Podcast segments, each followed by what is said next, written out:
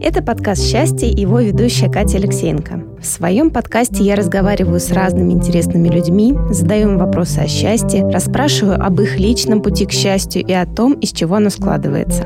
Так, от выпуска к выпуску я собираю пазл с картины нашего русского счастья. Подписывайтесь на подкаст, чтобы не пропустить интересные истории моих гостей и разобраться в теме счастья вместе со мной.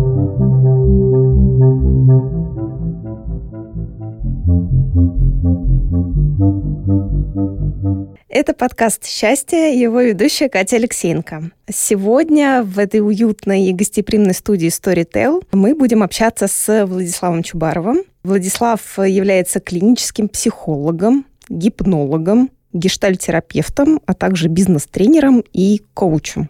И что особенно интересно, и как я узнала о Владиславе после прочтения его книги «Погружение в себя», которой он рассказывает о составляющих осознанной и счастливой жизни и об эмоциях, о каких-то реакциях и, возможно, жизненных сценариях, которые влияют так или иначе на, собственно, на путь к счастливой жизни. Владислава, здравствуйте. Здравствуйте, Катерина. Спасибо за такой теплый прием. Вопрос, с которого я хочу начать, это узнать у вас о том, что же такое счастье с точки зрения психологии. Счастье. Я бы сказал, что психологам лучше говорить об осознанности, потому что счастье для всех разное, вряд ли есть э, общая какая-то формулировка, поэтому для меня лично, э, наверное, не только для психолога, для человека, это некое мимолетное состояние, когда все звезды сошлись, когда у тебя подъем, когда такое состояние легкой эйфории, надежды, мечтательности, нечто детское, такое ощущение восторга. Конечно же, у всех оно по-разному выражается, хочется сказать, что есть, э, или я верю в счастье как в некое такое длительное, продолжительное состояние, которое можно завоевать или заработать с помощью работы над собой, тут э, я как раз готов поспорить, потому что осознанность — это не всегда есть путь к счастью. Это как раз зачастую путь, порой болезненный, к принятию себя. То есть счастье — это такой побочный эффект, и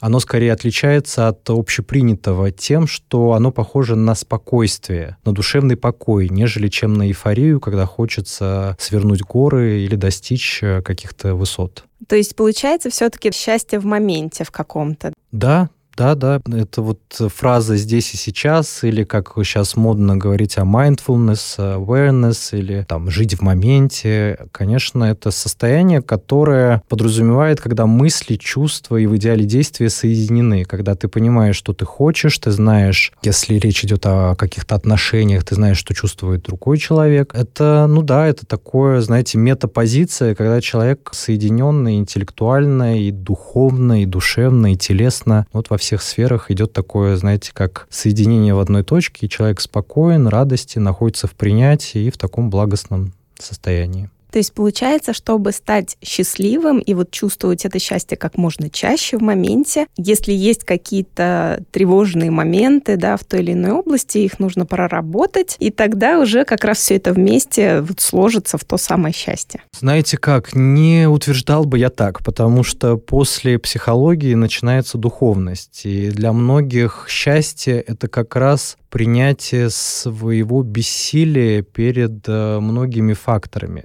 То есть, э, ну, у нас просто такая тема с вами позитивная, поэтому долго бы, наверное, акцентировать на каких тяжелых моментах не хотелось. Тем не менее, есть такая вещь, э, как, например, принятие страха смерти, которое многие привыкли от себя отгонять, да, то есть понимание, что мы конечны и так далее. Вот осознанность подразумевает как-то интегрировать вот это вот понимание в свою жизнь. То есть ты понимаешь, что как бы ты ни старался, завтра эти усилия могут быть тщетны. А назвать э, это состояние счастливым в широком понимании, ну, сложно, согласитесь. Поэтому я бы сказал, что да, если сильное тревожное состояние, это повод задуматься, что надо над собой поработать, потому что жизнь наша все-таки соткана из принятия и отпускания, из напряжения и расслабления. То есть э, любая крайность, мне кажется, это уже нездорово. То есть, ну, скажем, только жить в такой вот праздничной эйфории 24 часа в сутки – это одна крайность. А другая крайность – это вот жизнь, боль, все плохо. Зачем это все? Это истина посередине. Смена вот этих состояний есть осознанность, я считаю. А работа с психологом, она помогает стать счастливее? Она помогает стать лучше, учитывая, что человек от хорошей жизни к психологу не пойдет, и, как правило, что-то накопилось, у него какие-то тяжелые, сильные проблемы, которые не в состоянии разрешить, конечно же, ему становится легче. Более того, а, у профессионала во время инсайта клиента такой, знаете, психофизиологический эффект, то есть видно, как его состояние меняется. То есть вот либо через слезы, какой-то катарсис, он очищается и испытывает некое такое облегчение, ему становится лучше. То есть сказать, что все, он там встал и пошел после сеанса, и жизнь стала счастливой, тоже несколько, наверное, гипертрофировано. Поэтому отвечу «да», но вот с такой оговоркой, что это такой вот эффект, как, знаете, вот э, условно у вас там зажалась спина, и после хорошего массажа у вас такой кайф. Ну, назвать это, что вы вышли счастливы, можно, учитывая, что это временное состояние. А вот интересно, вы, когда работаете с клиентами и видите, что человек приблизился к какому-то своему состоянию, к которому он стремится, вы становитесь счастливее? Да, потому что для меня профессиональные как бы достижения напрямую завязаны на самооценку. То есть, когда я вижу, что я сопричастен тому, что человек благодаря моим усилиям осознает что-то, и это делает его жизнь лучше, он начинает э, избавляться от своих зависимостей, начинает выстраивать более здоровые отношения, начинает там меньше манипулировать, э, больше доверять и так далее. У меня прям кайф. Даже вот во время сеанса, мне кажется, это и помогает не выгорать потому что бывают тяжелые клиенты, когда сопротивление настолько сильно, что если бы этого не было, я бы ну, не смог бы продолжать как бы долго. Поэтому для меня это прям целительно. То есть вот даже не обратная связь. Возмещение ресурса. Да, да, да. То есть это такой, ну, взаимообмен. То есть как бы я насыщаюсь, когда вижу, что благодаря моим усилиям человек стал лучше. А счастье — это зависимость? Счастье — это свобода. Зависимость — это зависимость. Хотя многие могут думать, что, не знаю, их зависимость — это и есть счастье, да, там. Многие зависимые, ну, допустим, от каких-то не совсем совсем социально неприемлемых вещей, а, допустим, от спорта. Вот люди там сидят на адреналине, там, на марафонах, на йоге, и они, возможно, после каждого сеанса чувствуют себя счастливыми. Вот, ну, если они чувствуют себя счастливы, ну, кто я такой говорить им, что это зависимость? Я вообще считаю, что если человеку хорошо, не надо идти к психологу, не надо себя анализировать, делитесь этим состоянием с другими и создавайте добро вокруг себя. К психологу надо идти, если что-то не устраивает и с чем-то вы не сможете сами справиться. А вот еще такая интересная тема. Часто, когда говорят о психологии, говорят, что именно вот с детства да, закладываются какие-то основные вот эти взгляды на жизнь, установки, жизненные сценарии. И можно ли сказать, что вот эта счастливая карта, она закладывается с детства. Знаете, я бы так не сказал, потому что очень нелинейна связь между тем, что ребенок проживает в детстве, и тем, каким он становится. То есть вот в вашей формулировке можно предположить, например, что если ребенка хвалили, гордились, э, заботились, то он вырастет счастливым благодаря такой карте. Я же вижу примеры, что, допустим, ребенка хвалили, а для него бессознательно ну, ощущался такой дефицит в строго строгости, я бы даже сказал. Объективная оценка же звучит очень положительно и нейтрально. А эти люди часто бывают вот по опыту такими перфекционистами. То есть, условно, понимаете, если вас постоянно хвалят, а может, например, опять, я говорю, что это не единственный сценарий, но, например, человек боится разочаровать там отца, который его, он хвалит, но не дай бог я ошибусь, неужели у меня вот это счастье отнимут? То есть, казалось бы, да, а иногда бывают наоборот, как-то строго и в рамках, и ребенок решает, что вопреки, я добьюсь, докажу и, соответственно, реализует, и через это его самооценка, допустим, повышается. То есть карта закладывается, да, но она закладывается бессознательно родителями. Скажем, из этой информации нельзя ну, прикладных каких-то выводов сделать. То есть, условно, сейчас вот мы соберемся и будем знать, что вот тут надо ласково, там, тут пряник, тут кнут. Вот, к сожалению, все родители бессознательно передают э, то, от чего потом ребенок либо страдает, либо что для него является ресурсом ресурсом. Кстати, даже в вашей книжке в разделе «Благодарность» вы писали, что ваши неординарные родители, чье контрастное воспитание побудило разбираться в себе и создавать собственную личность, а затем ее использовать на благо других людей. То есть родители заложили вот этот вот путь, да? Конечно, я убежден, что, во-первых, от э, хорошей жизни психологами не становится, и по моему наблюдению, и я прям убежден, что для многих это чистая компенсаторика. То есть люди идут в профессию изначально, чтобы решить какие-то свои проблемы. Другое дело, что потом для кого-то это становится признанием, призванием, мотивацией помогать другим и перерастает в нечто большее. А некоторые прорабатываются, и дай бог, чтобы они не продолжали вот это вот давление и желание проработаться за счет другого, потому что бывает, что там остались какие-то обиды, они там давят на клиента и называют это провокативными техниками, а по сути бессознательно самоутверждаются за их счет, обесценивают их, и у клиента создается уже зависимость от психолога, да, что сейчас я вот это подправлю, тут подправлю, и наступит наконец-то счастье. Вот на самом деле это зачастую не так. А успех — это счастье? Но опять же таки, кому как, да, то хумхау, как говорится. То есть, ну, успех. А, если речь идет э, о деньгах, э, признании и каких-то других нарциссических составляющих, как правило, корни все-таки идут из э, попытки компенсировать заниженную самооценку. И далеко не о счастье идет речь. Это как раз глубинное убеждение, что что бы ты ни сделал, этого все мало, поэтому вот это вот желание доказать доказать и каждый раз преодолеть себя, оно зачастую очень успешных в социальном понимании людей мотивирует. У меня есть опыт работы с актерами, певцами, певицами и топ-менеджерами, и, наверное, такой основной лейтмотив, который бы я выделил, это так такое глобальное недовольство собой, такое желание бессознательно доказать там родительской фигуре, что мы достойны уважения, внимания, места под солнцем, мое мнение, что именно вот успешные, если мы говорим там про миллионы заводы, пароходы, каналы, миллионы подписчиков и так далее, это все-таки люди, как правило, не люблю обобщать, но, как правило, по моим наблюдениям, все-таки скорее не очень счастливые. И вот это вот счастье на показ — это всего лишь, ну... Самоутверждение.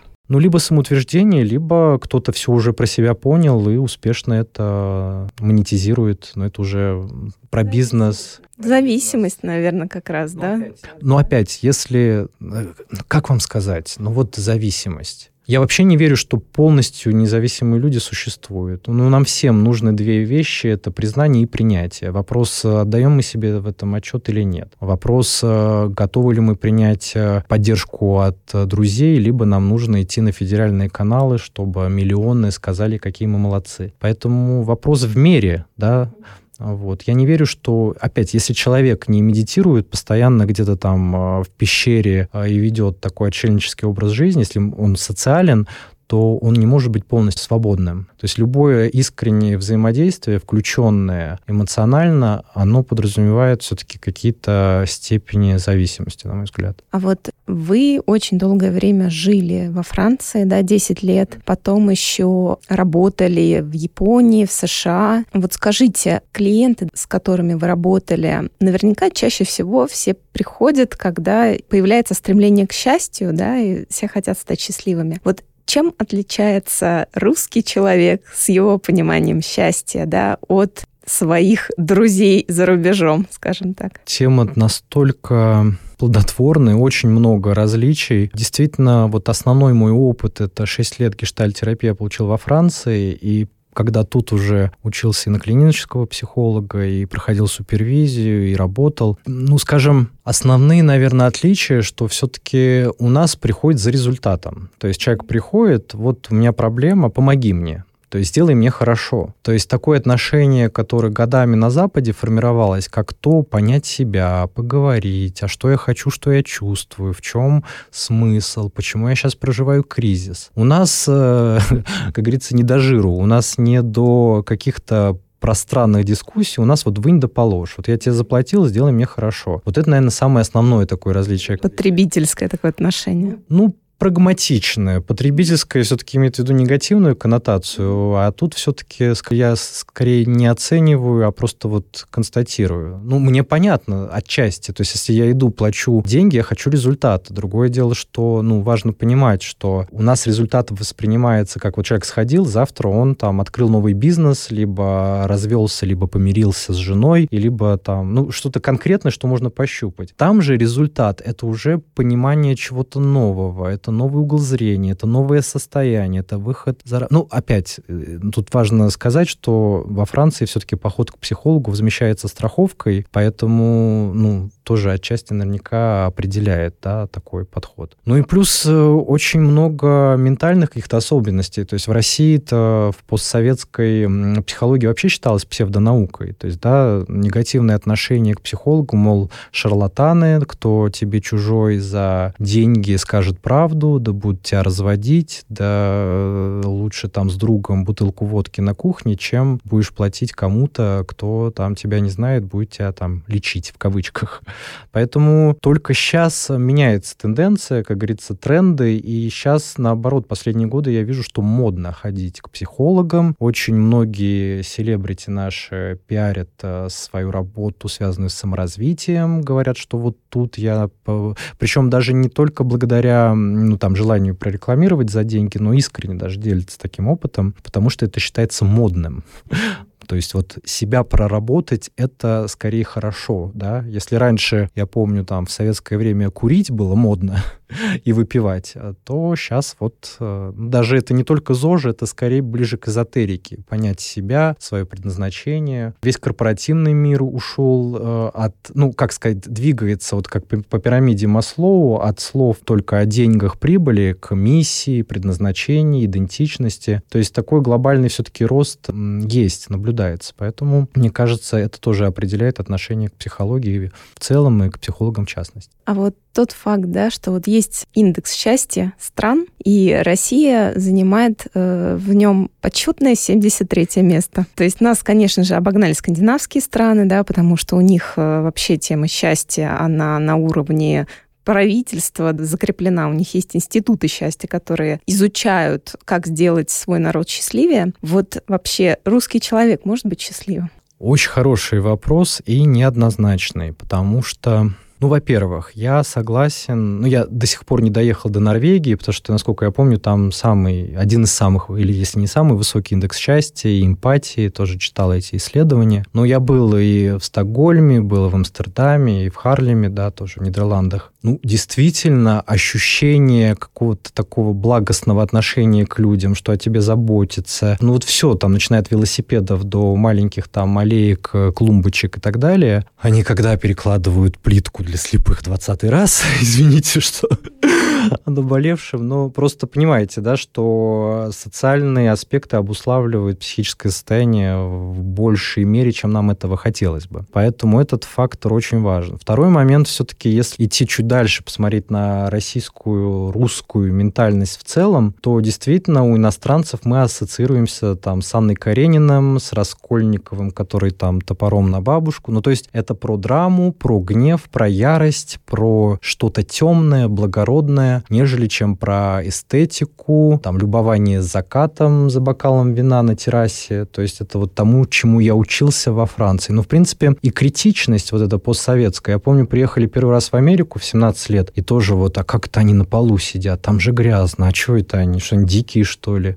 Я вот смотрю на это сейчас и думаю, боже мой, то есть вот им удобно, там сделано так, что пол чистый. Опять осторожно, я понимаю, что на такую скользкую тропу ступаю, уже говорю от себя тяну, но действительно вот э, я благодарен родителям, что дали возможность в 17 лет поехать и посмотреть, как может быть по-другому. Потому что не факт, что у меня появилась эта возможность сопоставлять. И в принципе, да, то есть тогда же не было мысли, что вот стать психологом. То есть я помню, меня сейчас 42, то есть вот эпоха, когда там нужно получать образование, основные мотивации это были там откосить от армии, либо что престижно, да, там менеджером, адвокатом, дипломатом, форматом. То есть вопрос, что тебе ценно, что приносит тебе удовольствие, вообще не стоял. Я, кстати, в книге эту тему развиваю, и многие недооценивают силу влияния на формирование нашей психики, не только нашей, а наших детей, внуков. И вот только сейчас новое поколение, молодое, начинает немножко по-другому мыслить, уже более свободным в этом плане. Вот, поэтому, ну, я бы сказал, тут букет из кучи факторов, э, и назвать один основополагающий, ну, невозможно. Ну, наверное, как раз вот эта свобода, да, которой русский человек, наверное, в большой степени лишен, да, там, свобода выбора, вот, опять же, да, система образования, лишение выбора и вот этой вот свободы, да, может быть, как раз вот новое поколение, оно уже за счет насмотренности, за счет того, что все-таки к нам проникает очень много других культур, да, европейской, западной, уже более свободной в каком-то своем выборе. Может, поэтому они счастливее, чем мы. Да вот не сравнивал бы я так. Понимаете, настолько субъективно вот это вот понятие счастья. Для кого-то, знаете, вот даже если говорить про меру несчастья, там для кого-то не знаю, там, сломанный ноготь может значить больше, чем, там, не дай бог, потеря близкого или какое-то расставание. То есть это и про истероидность, и про инфантильность, и про способность проживать свои чувства, и про вообще психологические защиты, насколько они у человека устойчивы, либо жизнь расшатала, и они, как оголенный нерв, ко всему, да, восприимчивы. Тут мне, понимаете как, я вот по наблюдениям вижу, там, я понимаю, что у вас не было запроса на психотерапию. Ну вот, например, книге, кстати, тоже момент это раскрываю. По моим наблюдениям, когда мы себя сравниваем с кем-то, вот кто-то лучше, умнее, счастливее, несчастнее, это первый случай распространенный. Это есть брат или сестра, то есть сиблинговая связь и постоянное бессознательное сравнение, да, там, кому больше перепадает внимание, ласки, любви от родителей. Если человек начинает думать в этом направлении, его начинает отпускать, и он начинает переключаться со внешнего на себя. Ну и второй момент, это, конечно, как он воспитывался, потому что что если родители внедряли в голову, что это ж надо, вот ты, вот ты, а вот там Маша из пятого класса, это вот, ну, какие-то такие моменты, то тоже, возможно, вот это вот подспудное желание себя принижать за счет кого-то. Ну, не можем мы взвесить, э, кто счастливее, кто нет. То есть, возможно, мы сейчас там испытываем э, вот в нашем спокойном диалоге больше счастья, чем кто-то, кто выиграл лотерею, и у него там стресс, страх и так далее. Короче говоря, не надо вообще любая, знаете, это как фраза мне нравится, хочешь быть правым или счастливым, не надо размышлять в ущерб себе, вот так вот. Это деструктивно, поэтому я бы, я, например, долго трудился над принятием, то есть мне тоже казалось ущербно, что вот у меня комплексы, вот мне подумают, да куда ты, какой психологом будешь там сидеть э, в клинике за копейки, а у тебя же три языка, ты же можешь там добиться чего-то. Потом понял, что ну вот эти тараканы, с чем они связаны, попереживал, прожил претензии там к родителям за такие мысли и научился в этом видеть силу и, ну, скажем, по возможности использовать вот это вот понимание про себя на пользу даже своим клиентам. Ну, индекс счастья — это, конечно, хорошо, но, знаете, я не верю, ну как не верю, просто за годы практики мое отношение к психотерапии менялось много раз. То есть вот то, что мне сложно было отказываться от мысли, то, что нет волшебной таблетки, которую вот ты выпьешь и станешь счастливым. То есть встал и пошел. И вообще в какое-то время перестал делить людей на хороших и плохих, потому что некоторые делают какие-то вещи вроде как добрые, но по таким мотивам, что аж нехорошо. А некоторые бывают и острый на язык, и, может быть, где-то циничные, но они такие добрые вещи анонимно делают, что, возможно, в каких-то моментах дороже любого альтруизма показного. Поэтому есть у нас светлая сторона, есть теневая. Наверное, счастье — это мера осознанности, принятия и возможности не сливать свою агрессию на других, а использовать ее в каком-то конструктивном ключе. Угу. Влад, а вот э, есть же пословица, да, то, что счастье в неведении. Да,